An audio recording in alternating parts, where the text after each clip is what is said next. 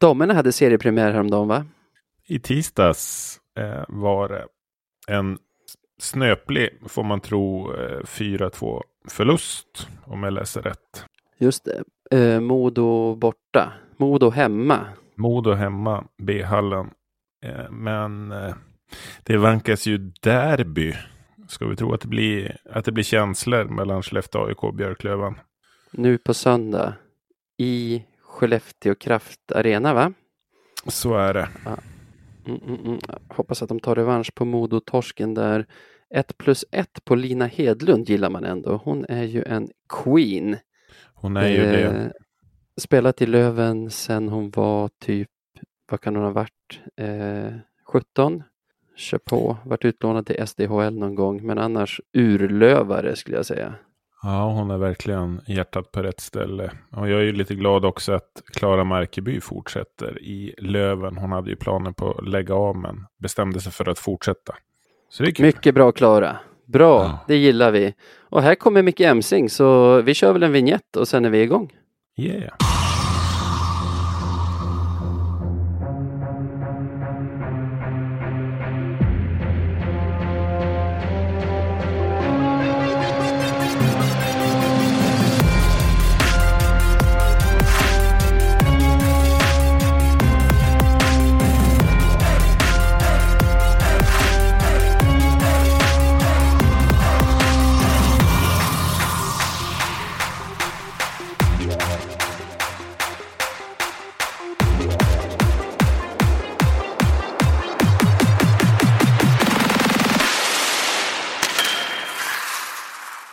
Ja, men då säger vi välkomna till Radio 1970. En podcast av lövare. För lövare. Och som ni hör är Sebbe fortfarande inte tillbaka från sin halsåkomma, halsfluss vill jag minnas att det var, utan vi har celebert besök gånger två i form av Micke Emsing och Olof Baudin. Välkomna pojkar! Tack så mycket. Tack så mycket. Ja, eh, vi dundrar väl igång direkt nu när vi har Västeråsmatchen i färskt minne. Det är onsdag kväll nu när vi spelar in. Och veckan som gick är ju egentligen bara matchen som gick den här veckan eftersom det bara spelats en match sen senaste avsnittet. Era tankar efter 9-1 mot Västerås? Olof?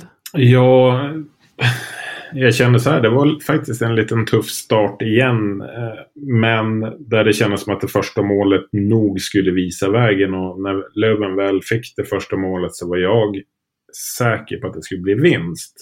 Men att det skulle rinna iväg till 9-1, det hade jag väl inte riktigt på känn så där inledningsvis. Men eh, det är ju en gedigen eh, och storstilad insats samtidigt som jag skriver ett stort frågetecken för Västerås insats i den här matchen. Micke? Ja, nej, jag kan bara instämma. Eh, det kändes ju bra från början, men det har det väl till viss del gjort tidigare. Alltså, ja, hög press och bra fart i benen, men det kändes väldigt förlösande med det första målet och sen rullar det ju bara på. Men som sagt, eh, hade jag varit Västerås-fan just nu hade jag väl varit väldigt, väldigt besviken på mitt lag. Helt enkelt. Det syntes lite grann att vi har varit spellediga en vecka medan de har kört både onsdag som oss förra veckan och sen fredag och sen måndag. Så är det. Och det krävdes ju en transatlantlina för att lösa upp knutarna. Eh, Justin Crandalls hårda jobb som låg bakom 1-0. Eh, en, en kille som sällan får de stora rubrikerna men som jag tycker ofta ändå förtjänar dem. Ja, det var lite kul. Det var, de sa det i sändningen. Jag vet inte om det, om det var en intervju som sändes eller om de hade plockat upp det någon annanstans. Att Wallson hade sagt att han kräver mer av amerikanerna. Och det är ju det är lite talande med tanke på att de hade ändå, tror jag, tre poäng var efter tre spelade matcher. Precis, men nu känns det som i den här matchen så kom, det, kom de ju verkligen till sin, till sin rätt. Liksom våran andra, inom citationstecken, nordamerikanska lina med Sten och Grundström och vår egen Dala, Dalamasare som mörsade in eh, två baljor i slutet också. Ja, just det. Två ganska sena mål av Liss, men vi fick ju ett nytt mål av Rahimi som faktiskt där och då eh, hade dubbelt så många mål som Liss den här säsongen. Det, hade du väntat dig det Micke? Eh, jag var helt säker på att det skulle se ut exakt så här, att han skulle börja bomba in mål. Eller inte. Nej men eh, superkul att se. Jag vet inte, han... Alltså det är inte så att allsvenskan är så mycket sämre, men lite är det väl att han får mer tid. Eh, säkert bra för självförtroendet, inte för att jag tror att han haft dåligt självförtroende innan, men ja, han får någon kvart sekund längre på sig och, och liksom får lite mer tid för att briljera även på de där sakerna. Kanske en annan roll också än vad han har haft i Växjö och Linköping och sådär. Ja, man måste ju säga att han liksom så här bra har man ju aldrig sett honom som han har varit i Löven just nu. Hade du väntat dig, hade du väntat dig en sån här öppning av Rahimi Olov? Nej, faktiskt inte. Jag, jag, var inställd på att han skulle, skulle ta fighten framför eget mål och eh, vara något av en defensiv klippa. Men jag tycker att han gör det. Han täcker skott. Men han bidrar ju också offensivt på ett sätt som jag absolut inte hade förväntat mig. Så han är väl en av säsongens verkligt stora utropstecken så här långt. Hade någon av er, jag, ställer, jag slänger ut frågan till båda, lite farhågor ifall han skulle hänga med i tempot liksom? Nej, inte om man skulle hänga med, men det känns ju ändå sådär. Äh, det känns ju helt sjukt att säga, men han är ju lite till åren. Han är ju ändå ja. mycket yngre än vad jag är. Men, men alltså, ja, men lite som att, nu tror jag, jag tror att han är den typen av spelare som han trappar inte ner.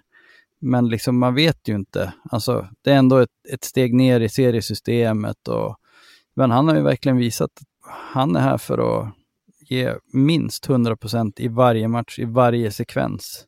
Eh, och jag tror att det där, alltså jag har hört många säga att han är så viktig Alltså vi ser ju det som händer på isen, men jag tror att han är minst lika viktig i omklädningsrummet. Jag kan bara tänka mig som junior och komma in och liksom få en så pass rutinerad spelare som dessutom visar liksom att det är säkert likadant på fysen och vad de nu gör. Han ger liksom 100% i alla lägen. Du träffar ju killarna ibland, Olof. Eh, är det ditt intryck av, av Daniel? Absolut. Jag har ju eh, träff, träffat spelarna de senaste fem sex åren i Björklöven och eh, Daniel är en av de som har stuckit ut på ett positivt sätt verkligen. Det engagemang han visar även för frågor som inte rör ishockeyn direkt. Eh, när det handlar om beteenden utanför isen också och vilken förening Björklöven ska vara. Eh, och hans egen roll och hans lagkamraters roll som förebilder såklart. Så absolut, han, han sticker ut på ett väldigt positivt sätt i mina ögon. Och nu har vi 12 poäng efter fyra spelade matcher, full pott och serieledning igen, för jag såg att Almtuna torskade ikväll mot Vita Hästen. Så när vi glider över i programpunkten som vi kallar för känslan just nu, kan det vara något annat än bra, Micke? Eh, ja, ja, nej. Eh, Alltså lite så här, eh, fast det är väl det det är att vara björklövare och bära lövenoket. Att jag tyckte nästan det var jobbigt att det blev 9-1. Alltså, ska det gå så här bra nu några matcher, då kommer det gå dåligt sen. Och jag vet att jag flera, flera, flera gånger förra säsongen tänkte liksom, passa på och njut nu. Alltså så här bra vet man aldrig när det går igen. Fast jag kunde som inte. Jag kände hela tiden att ja, det kommer gå åt skogen eller liksom, det kändes overkligt och lite så kändes det efter den här matchen också. Att, jag har svårt att ta till mig att vi är så bra som vi var idag och att ja, de här första matcherna ändå har gått så bra som de har gjort. Ja, de som, de som lyssnar på den här podden vet ju att jag är exakt likadan. Är du också det Olof? Att du bara går och väntar på att motgången ska komma när det, när det känns som att det går för bra? Sportsligt har jag svårt att se att det ska drabba Paus är väl inte jinxa nu. Man är otroligt försiktig. Men vi har en otroligt bred trupp också. Eh, däremot eh, är jag naturligtvis livrädd för vad coronasituationen ska göra med eh, årets säsong. Och därmed så är man naturligtvis så pass luttrad så att man är försiktig i när det gäller eh, eventuell optimism, om, om jag uttrycker mig så. Däremot så tycker jag eh, de första matcherna har ändå gått lite grus i maskineriet och eh, Löven har ändå lyckats vinna och det är någonting ändå nytt eh, som tyder ändå på någon typ av topplagsbeteende. Det vill säga att spela ganska kackigt och ändå lyckas vinna med något mål sådär som det var mot eh, Vita Hästen häromveckan.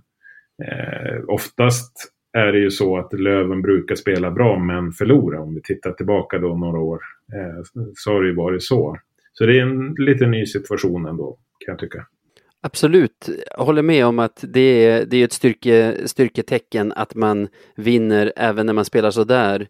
Men före ikväll så kände jag ändå att nu måste vi sluta spela sådär och, och visa att vi, att vi lirar liksom. Och det, det tycker jag vi visade idag. Så, så min känsla just nu är också väldigt bra, men precis som i alla fall Micke så gör det bara att man får ännu mer ont i magen för vad, vad som kan vänta runt hörnet.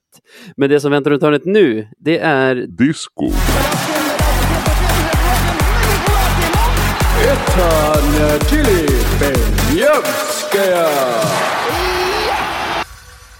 Micke, är det, är det din röst vi hör i den där vignetten? Nej, det är som du hör en infödd eh, rysk eh, arena speaker. Jag har ingenting Ja, med det där att göra. Okej, min följdfråga är, när, när lärde du dig ryska? Eh, om det hade varit jag, vilket det alltså inte... Nu skulle jag behöva hjälp av en kommunikationsexpert. Tänk om man hade någon sån här.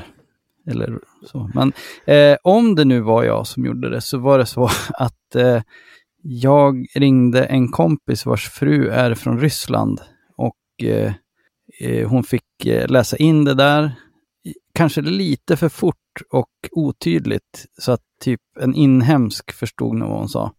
Och så sen satte jag med Google Translate och försökte. Så jag ber om, på förhand om ursäkt till alla eventuellt faktiskt rysktalande personer, för jag kan... Och är det så att jag säger någonting totalt, alltså att jag säger typ veckans kanelbulle eller någonting, så får ni gärna meddela redaktionen det. Om det Veckans nu var jag. Om det nu vore du. Veckans Beljavski är alltså segmentet där vi utser veckans bästa Lövenspelare. Vi har en match att gå på här också. Emsing, börjar du. Vem har du som nominering? Ja, eh, jag nominerar Daniel Rahimi. Motivering? Eh, ja, han, han är ju bara sån... Ja, men dels eh, att han, eh, som vi sa innan, han är, han är ju ett backlås, det visste man. Han är supertrygg defensivt eh, och ger allt i alla situationer. Men just det här med att eh, målskyttet verkar vara på väg att komma igång. Han är, visst, visst är han 87 va? Ja, det är han. Ja, han är ändå till åren inom citationstecken och jag gillar det där äh, att det verkar finnas äh, fortfarande tid, för utveck- tid och vilja för utveckling och att vidga sina horisonter spelmässigt. Det målet han gör idag, där ser han ut som en riktig powerplayback också när, när han kliver framåt i slottet och lägger den tillbaka i det hörnet som målisen kommer från i sin sidledsrörelse. Det, det är stiligt. Bra nominering. Olof, vem har du med dig? Eh, jag har Olle Liss eh, efter idag. Eh, han gjorde två mål. Någon assist eller så också hade han med.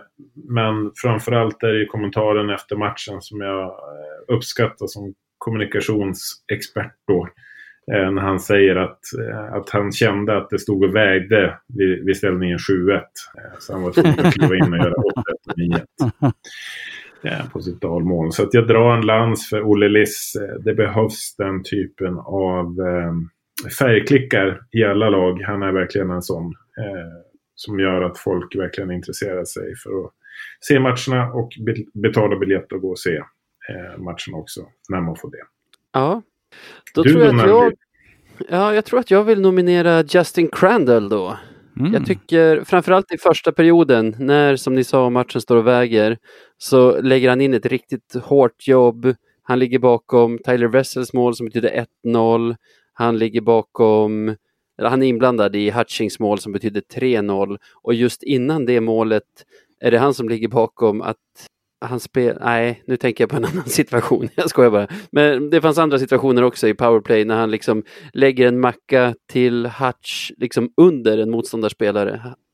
Han, jag tycker att i den där kedjan så är det han just nu som blandar lite av Hutchings egenskaper och lite av Tylers egenskaper så att han är som en hybrid av de två, både playmaker och en vass avslutare. Så jag vill nominera honom. Eh, om vi ska kora en vinnare, kan, kan någon av dem slå Olle List 2 plus 2 i den här matchen? 2 plus 2 plus ett, eftersnack. Eftersnacket är ju det som fäller avgörandet som jag ser det. Ja, man gillar sånt där, det gör man. Alltså spelare med glimt i ögat. Det, det får vi väl premiera och säga grattis då, Olle Liss, du är veckans Beljavski. Grattis, grattis! Beljavski var namnet. God jul och gott nytt år! Idag har vi ju bestämt sedan tidigare, faktiskt på Sebbes inrådan, så trist att inte han är här idag. Uh, han hade läst en kommentar på nätet som saknade att vi går igenom truppen, spelare för spelare.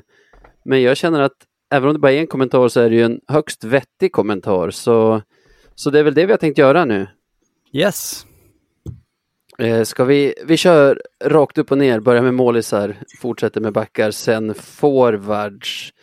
Uh, vi kan börja Olof, Kevin Poulin väljer jag att säga nu. Dina intryck?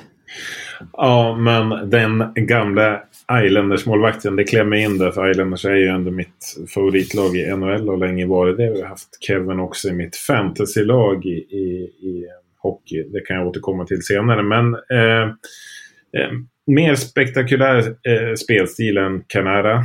Eh, lite flaxigare och yvigare. Men han tar ju puckarna. Han gör det med stil. Så att, eh, eh, det fanns lite frågetecken inför säsongen och några som tvivlade. Men jag tycker att han har lite grann täppt till truten på belackarna på ett bra sätt. Så att, eh, ett, utrop, ett utropstecken på honom så här långt. Vi ska släppa in våran målvaktsexpert Micke Emsing också. Jag, ska bara drämma in med att jag hörde, alltså, eh, jag har hört inifrån klubben att man tycker att Paulin kommer bättre tränad än vad Canara gjorde och att man tänker att det här att Canara droppade lite i slutet av förra säsongen berodde på lite sämre fysik. Eh, vad, vad har du hört mycket och vad har du sett av Paulin hittills som du tycker är bra och dåligt? Eh, ja, jag får ju återigen tacka för det omdömet, eh, målvaktsexpert, vilket är väldigt gynnsamt när jag ska sitta här och killgissa sen. Ja, ja. men nej, jag har faktiskt inte, jag har inte hört någonting angående det fysiska, men, men eh, det är kanske inte orimligt. Eh, jag håller med Olof, eh, fantastiskt fin målis. Eh, jag antar att det är lite grann för dig Olof som det var för mig när Raycroft kom, för jag är ju Toronto Maple Leafs-fan. Och ja, det är ju det är sjukt häftigt när någon ifrån ett, ja, men de meriterna kommer. Men spelmässigt, eh, Canada var ju otrolig eh, på det täckande spelet och, och placera sig ju i stort sett alltid rätt. Han kunde också göra de här desperationsräddningarna, men behövde ju sällan göra det. Och eh, på, på Kevin, som jag kallar honom. eh, han, Kevin. Kevin, Kevin. Eh, han eh, känns ju inte lika kontrollerad. Så jag satt faktiskt och kollade, ja det gjorde innan han kom också, kollade på highlights. Och han är ju med på, dels finns det ju ganska många highlights-rullar med honom. Han är också till och med med på någon så här NHL Save of the Month och sånt. Eh, för han har ju förmågan att göra liksom desperationsräddningarna. Men som vi har lärt oss av dig tidigare så beror det på att man, att man inte har gjort sitt jobb och blivit överspelad. Ja, men lite så. Alltså, du står du helt perfekt. Det, det kan du ju inte göra i varje läge, men, men de här när du måste liksom Ravelli-rädda, ja, då skulle du kanske ha varit på en annan plats i, i målet. Eh, men å andra sidan, han stoppar ju puckarna som sagt eh, och då får han göra det lite hur han vill. Kanske att, att det inte blir samma jämnhet som det var med Canada. Eh, med honom, men han, över tid så tror jag att han kommer att ligga på en väldigt hög räddningsprocent. Också. Drog vi en parallell med Thomas Ravelli just precis? Det är korrekt. Ja. A stretch. ja, men gjorde inte... Canada gjorde väl en... Vem var det, så, det var ju någon av kommentatorerna som spontant sa åh, det var en Ravelli-räddning. När, när Ravelli spelade i Major League en säsong eller vad det var, minns någon vart han var då? Nej. Nej. Jag gissar på något varmt ställe med bra Tänker. stränder. Ja, jag har väl egentligen ingenting att tillägga där och förutom att som New York Rangers-fan sen barnsben kommer jag att tappa den när Henrik Lundqvist skriver på för Löven. Kul att du var med Inom Olof. Eh, Det är jättekul att vara med. Eh, hörs. Ja.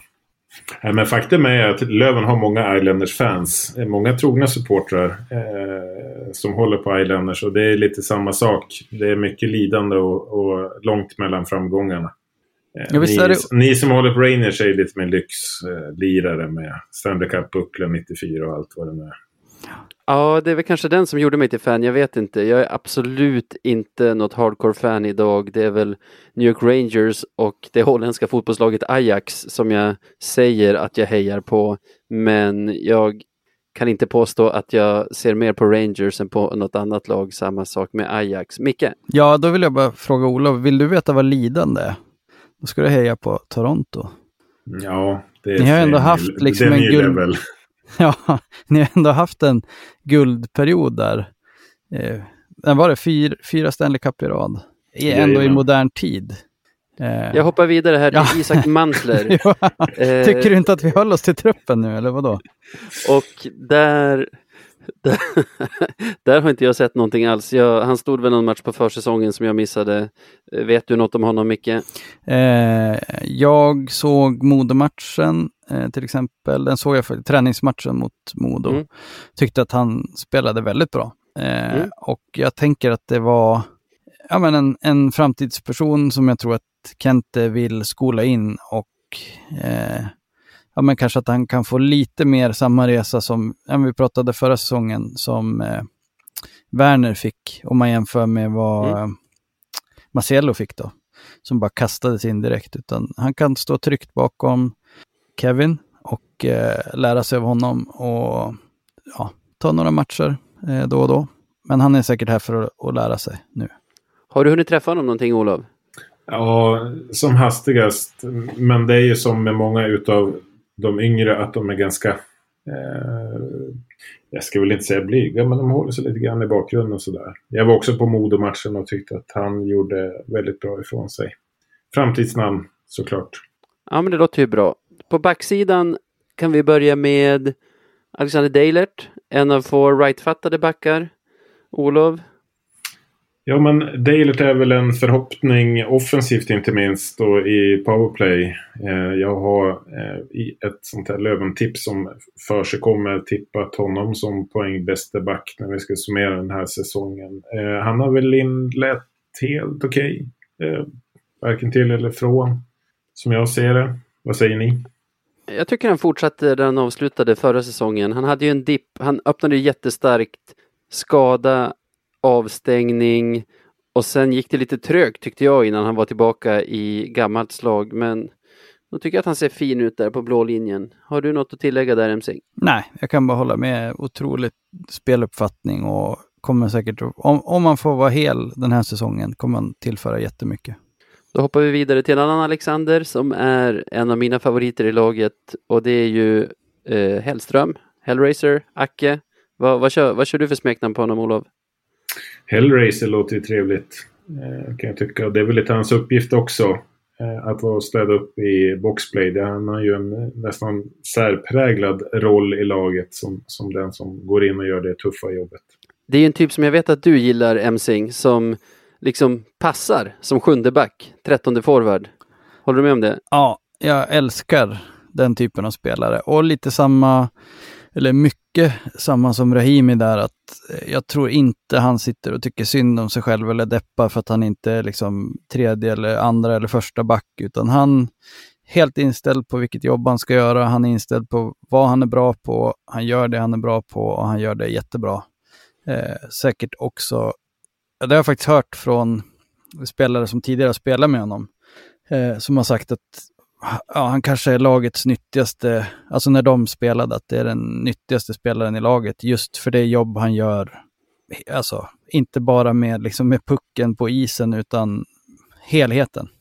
Ja, och det är väl det som håller honom på sju backar trots att vi har enorm konkurrens där på backsidan. Vi hoppar vidare till Carl Johansson som när vi värvade honom, jag hörde massor av lovord om vad, vad har du för anteckningar där, Micke? Ja, men samma sak. Eh, väldigt, ja men karriärsmässigt så där har han väl kanske inte riktigt, alltså han har, han har varit uppe i SHL. Eh, han var ju här och gjorde eh, podden med Kassman och Heika också och berättade ju lite om sin, ja men det har blivit lite fram och tillbaka i olika klubbar och sådär. Kanske inte riktigt fått det genombrott jag tror, eller tänker att han kanske förtjänar och har i sig. Men jag tror att i den här miljön under Kentes och Wallson och sådär, men Kente som grund, eh, så tror jag kontinuiteten, tänker jag, kommer bli jätteviktig för den typen av spelare. Och jag tror att det ligger lite i, alltså det är många spelare Kente har värvat som har haft det där. Ja men Liss, lite grann samma sak, spelat i ett antal klubbar, fått ett typ genombrott men inte slagit igenom helt. Kommer till en klubb där det jobbas hela tiden med kontinuitet och tror säkert att, att han kan lyfta här i Löven. Olof? Eh, jag skulle vilja bunta ihop honom med Norbe också. Eh, en ny eh, profil i Björklöven. Eh, jag skulle vilja bunta ihop dem för att eh, de, de har på förhand målats ut som eh, som stjärnor och jag tror säkert att de kommer bli det till slut men de är inte där än och jag tror vi har sparkapital i både Johansson och Norbe framöver. Jag håller helt med. Alltså, jag gillar det jag ser av båda. Jag tycker de verkar spelskickliga och är ganska bra alla delar av isen.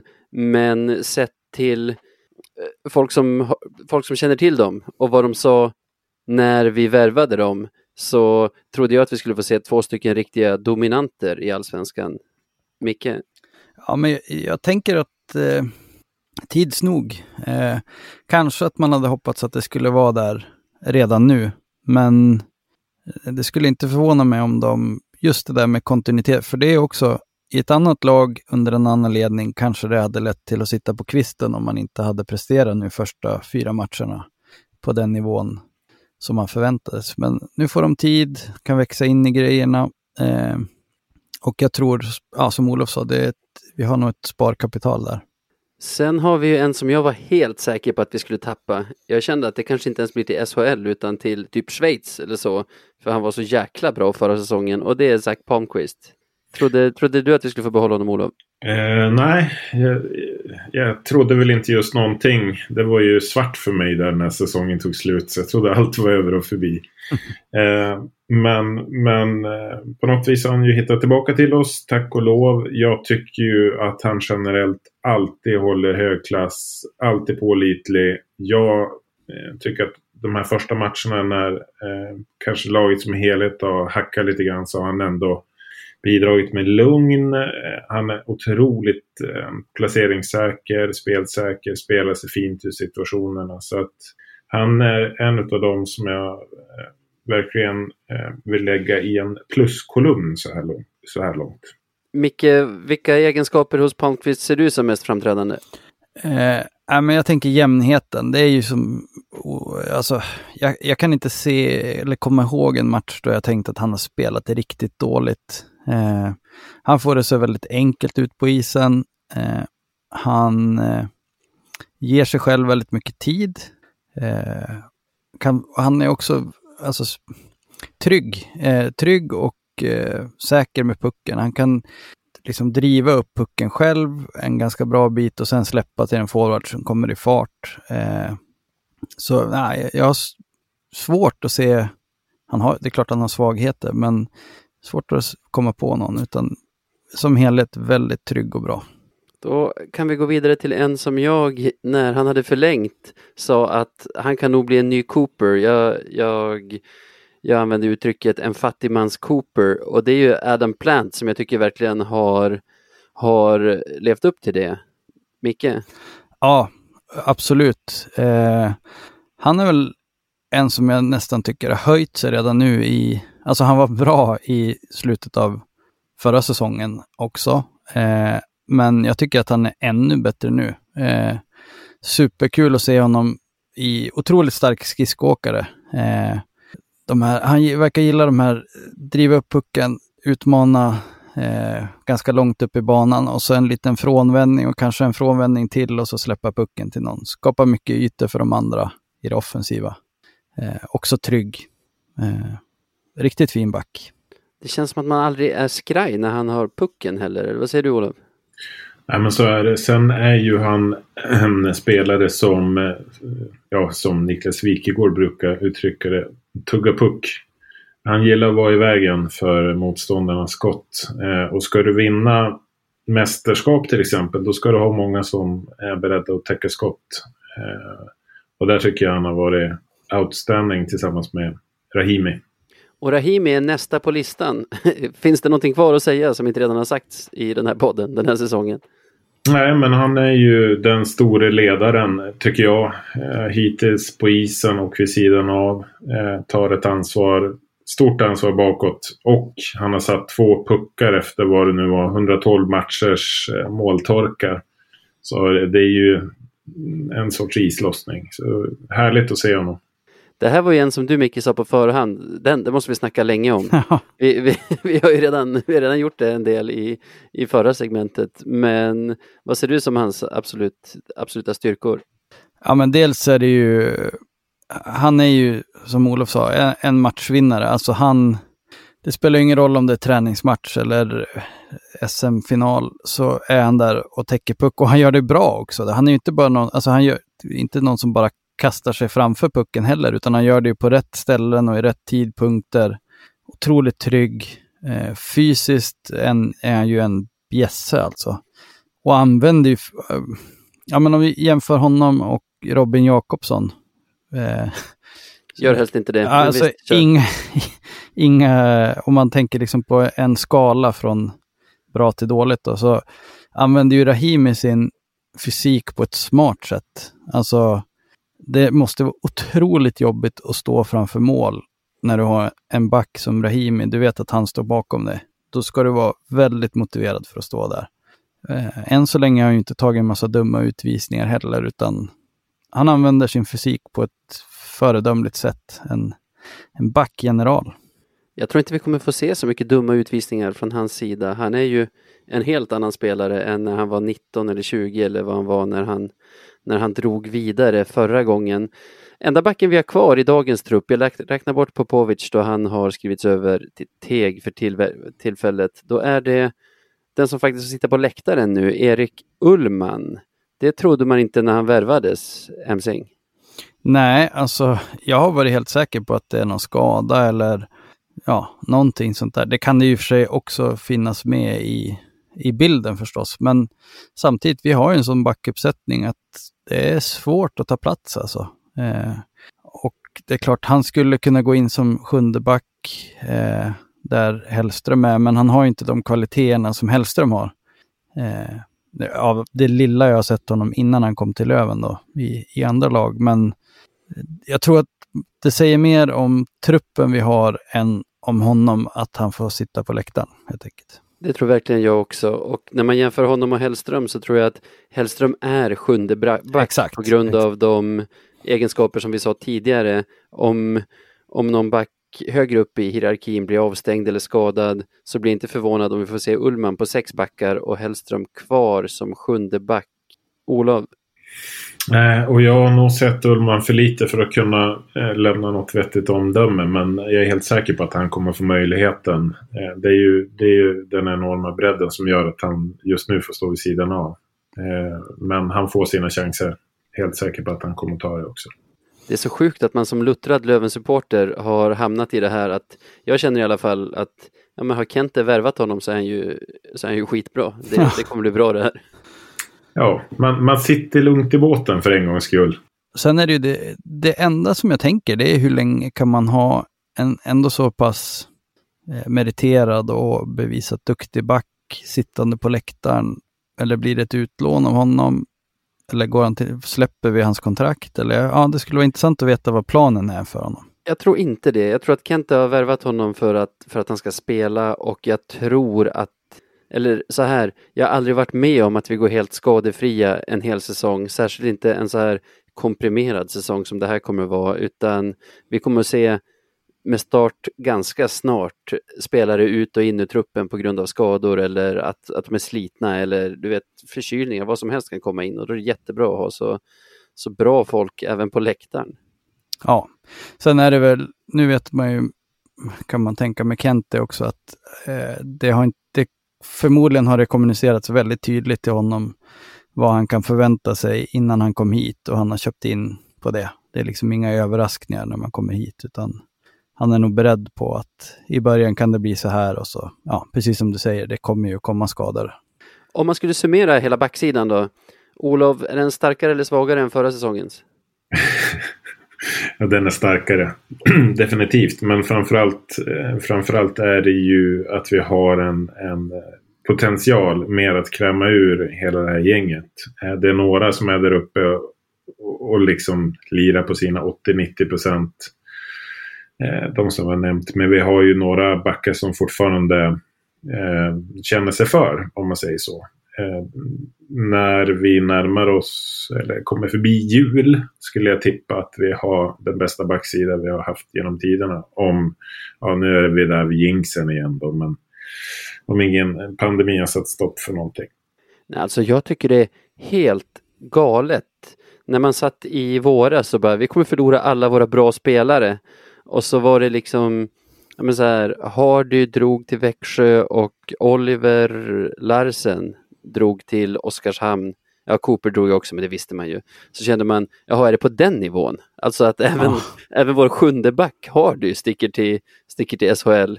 Då, då kunde i alla fall inte jag se framför mig att vi, att vi skulle ha den här typen av, av dynamit på backsidan. Nej, det... nattsvart som sagt, det var nattsvart. Ja. Vad säger du om backsidan, Micke? Äh, men det är som sagt, det, det är helt enormt.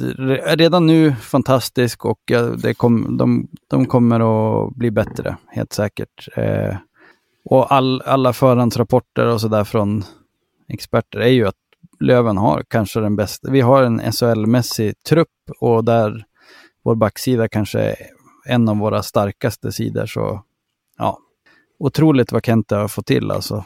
Eh, en säsong till liksom.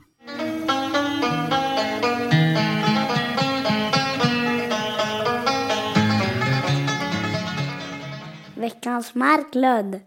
Ja, nu vet ni vad det är dags för. Dags att utse veckans mest klandervärda. Olof, vad har du med dig?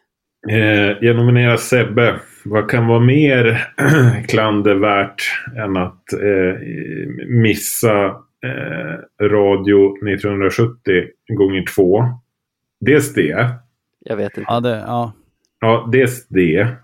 Sen, sen är han ju otroligt förvirrad kring det här med publikens släpp och vem som ska betala och inte. Om det ska lottas ut eller någonting. Han är, han är emot det mesta. Men har inget eget förslag på, på hur vi ska lösa det här. Jag backar så, Sebbe här. Ja, Trots så, mitt förslag var motsatsen till hans. Så jag hoppas att, att Sebbe tar sig ur sina feberdrömmar och kommer ut på andra sidan som på nytt född och eh, stark i tron på att det här kommer ordna sig till slut. Bra nominering. Ja. Ändå. Ja, där har vi en nominering. jag, jag, jag gillar, jag, jag älskar när Sebbe är orimlig. Det, det är det bästa jag vet. Då tycker jag det är kul att podda. eh, Emsing. Ja, eh, jag nominerar Robin Jakobsson. Fast det är ju förra veckans Markfilm. Ja, men nu ska han få sitt Lifetime Achievement Award eh, faktiskt. Eh, han är klubblös stackare. Ja, eh, och det, för det, jag trodde aldrig jag skulle säga, men tack AIK. Eh, och han är säkert en jättefin person vid sidan av isen eh, och sådär. Min buddhistiska livsåskådning förbjuder mig att säga någonting annat. Än Man vill jag, bara skaka på huvudet. än att önska honom lycka till i framtiden. Men maken till ovårdad spelare och alltså, ja, den här hur han klarar sig också med liksom åtta skär, tackla Wessel var det väl i, i siffrorna. Eh, Räckt mellan ja. skulderbladen. Ja visst, alltså och det är, ja, tillför ju inte direkt någon glädje i, i sitt lag vad det verkar. Eh, att... Det du säger om att han kanske är skön på sidan av, jag kan absolut inte se framför mig att han skulle kunna vara en skön individ med tanke på hur han beter sig på isen. Det här just som Johan var inne på förra veckan också, att han, han åker runt och söker lägen att, att skada motspelare. Ja, fast då var det ju som, vad hette han, Perra, tränaren sa, vad ska han göra med rumporna där eh, när Kim åker in i han? eh, eh, Han är ju, står ju bara där med rumporna och ja, nej, horribel tycker jag och jag hoppas att han inte spelar hockey mer. Och som sagt, eh, önskar dem all lycka till i framtiden. Hoppas han hittar ett jobb eh, där han får Hockeydomare kanske? Han gör Ja. comeback i Hockeyallsvenskan. ja, Och en i Westner. munnen. Ja. Ja. Alla busar verkar ju göra comeback som domare. Jag tänkte mer någon sån här, att han skulle börja jobba på någon rivningsfirma eller sådär. Så kunde han springa ner väggar eller någonting. Ja. Ja. Nej men Jag vet han inte. får mitt pris i alla fall och ja. Jag känner ändå att vi har ouppklarade affärer med honom också, så jag tyckte inte det var nice när han blev droppad. Jag minns du att jag sa till dig i somras, Olof, att det är skönt att vi har en bred backsida, för då behöver inte Rahimi eller Acke tänka på eventuella avstängningar när vi möter Jakobsson. Det verkar ju som att det tåget har gått. Mm. Mm. Så är det. Men själv då, Navid, vem nominerar du? Jag hade liksom ingen väldigt länge. Därför blev jag glad, kanske som enda lövare, när vi får en trippingutvisning i första perioden i dagens match mot, mot eh, Västerås. Det är väl, är det Carl Grundström som får den? Är det Ja.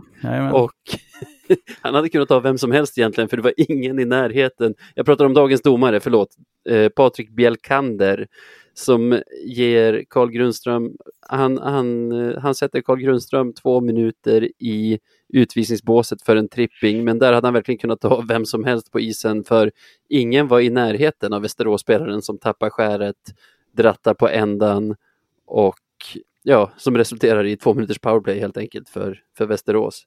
Men Ja. jag skulle vilja passa på, eh, som Micke var inne på när vi snackade tidigare också, och hylla honom för att han erkänner att han hade fel faktiskt. Eh, Verkligen, och modet tycker jag, alltså erkänna att man har fel, bra. Modet att åka fram till kameran i direktsänd tv och säga det rakt ut. Var fel av mig, plus det var dåligt att jag inte kollade på jumbotronen för då hade jag kunnat ändra på det. ja. mm. Fortfarande, fortfarande extremt klandervärt domslut, så han är min nominerade. Ja, eh, jag, som sagt, jag tyckte ju också, jag, när det där hände så var ju nomineringen självklar för mig. Sen tappade han lite sin klandervärdighet av det. Eh, jag förstod inte riktigt resonemanget med, ja just det, det var bara han som såg situationen. Ja, precis, och då kunde inte någon av de andra gå in. Fast om de tittade på jumbotronen borde väl Alltså, de ha kunnat säga. Jag Får inte ens de riktigt. säga så här, hörru, ta och kolla jumbotronen nu. Ja, alltså, Ja, men de hann inte med. Det kom för snabbt tydligen. Eller vad det var. Men Ja, vi fick den flera gånger. Men då är det ju den som skötte repriserna på Lövens match som är mest klandervärd. Som gjorde det för fort. Eller ska vi ta...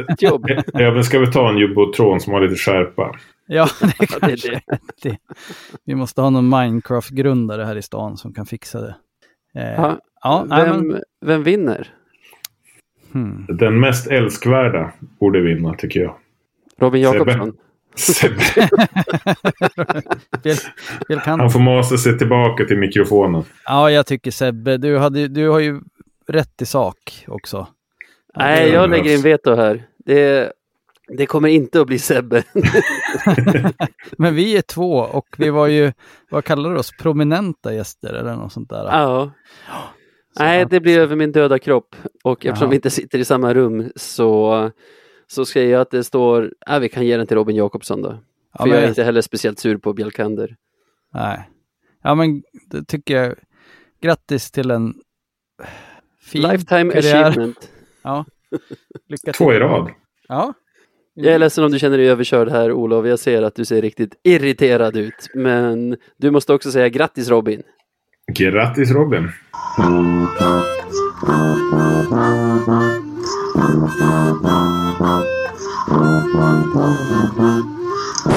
Ja men grejen är ju bara att jag vill, jag vill höra Sebbe igen i, i podcasten. Jag vill ha honom i, i lurarna. Det räcker ju inte med mig och Micke som har halvfigurer till vikarier. Halvfabrikat. Det, det vill vi alla. Kom Sämre tillbaka, sortens Sebbe liksom. kom tillbaka nu Sebastian. Du hör ju, det här går inte. Eh, veckan som kommer då. Vi börjar på ingen fredagsmatch den här veckan heller. Eh, söndag är nästa match. Västervik hemma. Västervik har börjat starkt säger jag. Stämmer det? Mm. Förlåt, jag förlorar mig i tabellen. Jag ser vilket lag som ligger etta eh, och jag ser vilket lag som ligger sist. Det verkar vara någon Modo eller något sånt där. Men eh, resten en- vet jag faktiskt inte. En lite grå massa Sjua däremellan. Ja. En seger, två oavgjorda, varav båda vinster i eh, övertid respektive straffar.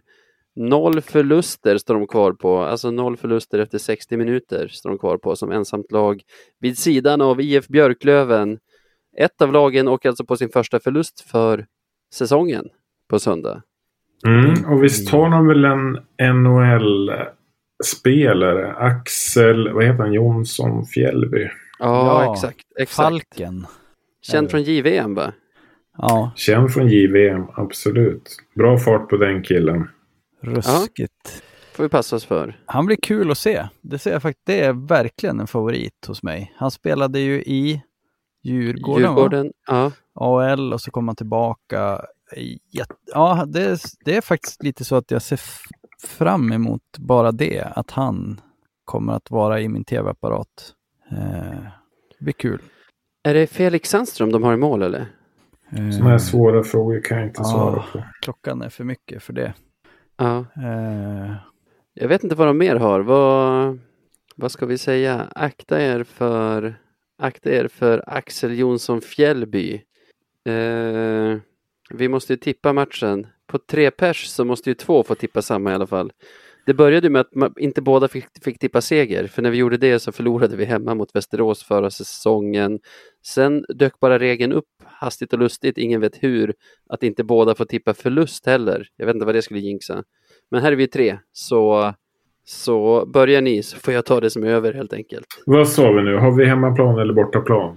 Vi spelar hemma enligt mina anteckningar, så det kan betyda att vi spelar borta. Eh, men vi kör, vi kör på att vi spelar hemma om du inte får höra någonting annat. Okej, jag sticker ut hakan och säger att vi tar tre poäng mot Västervik. Mm, det är hemma. Eh, fem, ett. åh. Mm, mm. Jag gillar det jag hör. Emsing, är du Ja, också segerviss?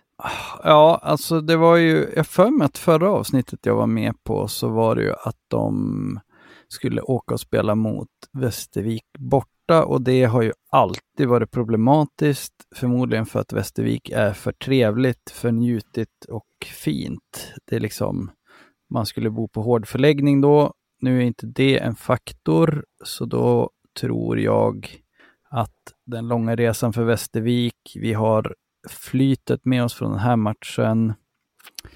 Eh, ja, egenskap av målvaktstränare och målvaktsvurmare så... Målvaktsexpert. Målvaktsexpert, ja. Så säger jag 4-0. För jag vill att eh, Kevin ska få hålla nollan nu.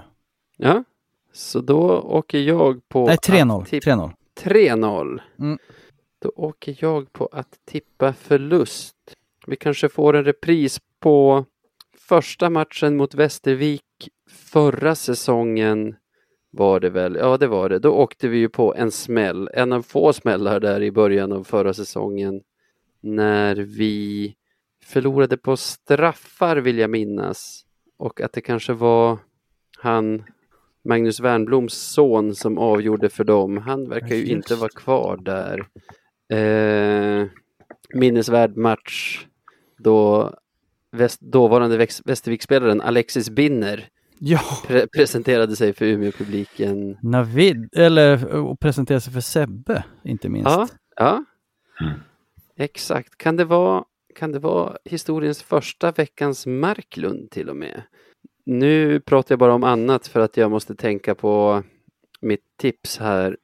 Jag säger att vi förlorar på straffar med 3-2. Är inte straffar borttaget? Nej. Nej, nej, Pratade inte vi om det? Nej. jag Förlåt. tror faktiskt inte. Nej. Nej. Här har ni, här har ni Radio 1970s expert. Som, det, bra avslut Micke. Yes. Där satt den. Ja, där Eh, Nej, förlåt, fortsätt. nej, jag är väl där. Sen, sen har vi en match till vi måste prata om också. Jag har skrivit att även den är hemma, så vi utgår väl från det. Det är Kristianstad IK tisdag nästa vecka. Mm. Du kan få börja där Micke.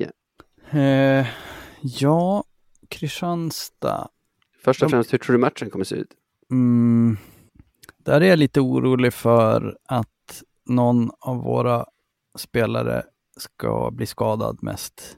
Jag är inte så orolig för att vi ska förlora, utan att det blir en grisig match med ett lag som bara försöker stänga och eh, ja, bryt, bryta ner oss på det sättet. Eh, men jag tror ändå på vinst. Jag tror att man kommer sitta och koka framför tvn. Eh, 2-0. En ny nolla alltså för Kevin. Ja, just det. Ja, nej, men jag, ja, det får, Ja, så får det ja. bli. Eller, eller uh, Mantler. Han har inte fått testa isen någonting ännu i serien. Nej, Han det måste kanske, luftas snart. ja, det känns som att det kanske är dags för det. Öppna med en nolla. Kul för honom. Ja, grattis. Olof, hur ser du på den här matchen? Eh, ja, de måste ju göra det de kan för att stänga ner eh, oss. Eh, så att det blir nog eh, eh, rätt eh, fysiskt. Men jag tror att den största risken är underskattning från Björklövens sida. Det är där risken ligger. Annars så ska det här vara en match som eh, Björklöven ska vinna. Eh, noterar att Kristianstad ligger 12 i tabellen. Eh, Men jag sätter ett tips på det här då. Jag noterar också att Kevin Wenström är deras mest poängplockande spelare. Det kan vara värt att notera för de som tycker sånt är viktigt. Jag tror lite grann att vi tappar in någon puck i början och kanske någon till. Men sen vänder vi och vinner med 6-2. 6-2 och 3-0 säger ni Eh, segrar. Förresten får jag ändra mig lite grann bara och säga Absolut. 3-1 för eh, 3-1. Lukas Edmonds. Är det Randys peng? Ja, han Kul. får sätta en balja tycker jag. Ja, det bjuder vi på. Eh, det, han har ju lite, han har måste ju ha bott i Umeå ändå, väl? Nej, han är för ung för det. Ja, men han, det, är, det vore kul om han fick göra en balja ändå. Ja, men det är väl inte omöjligt. Det är alltså jag som tippar förlust. Jag påminner väl herrskapet om vår första förlust förra säsongen. Det var ju en bortamatch förvisso, men det var mot just Kristianstad. Vill minnas att Pontus Andreasson, säger jag, jag ber lyssnarna att inte kolla upp det här utan bara köpa det, gjorde 1-0 till oss och man tänkte att det här blir ju en promenad precis som alla våra tidigare matcher. Men det blev det inte. Det blev torsk. Minns ej slutresultatet. Men det var lite av en kalldusch. Så vi kanske får något liknande nu på tisdag då. Ska vi säga 2-4? 2-4 blir det, tyvärr. Lägg det spelet på matchen. Eh, Kan bli bra odds. att du, får lite cash. Aha. Ja, för du tror att jag vinner. Nej. Vi har glömt berätta, men i sociala medier är det numera både på Instagram och Twitter at radio 1970 SE som gäller. Vill ni mejla oss så är det podcast at radio 1970.se. Säger tack till alla som har lyssnat.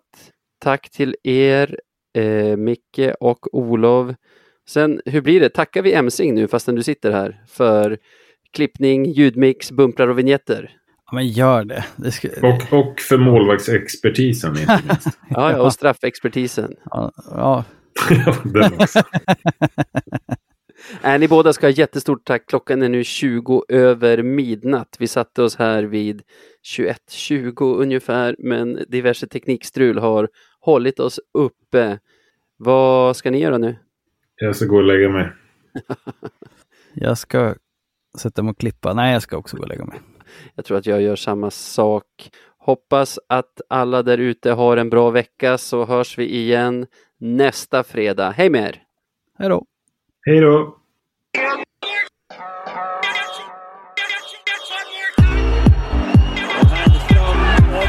Rotevall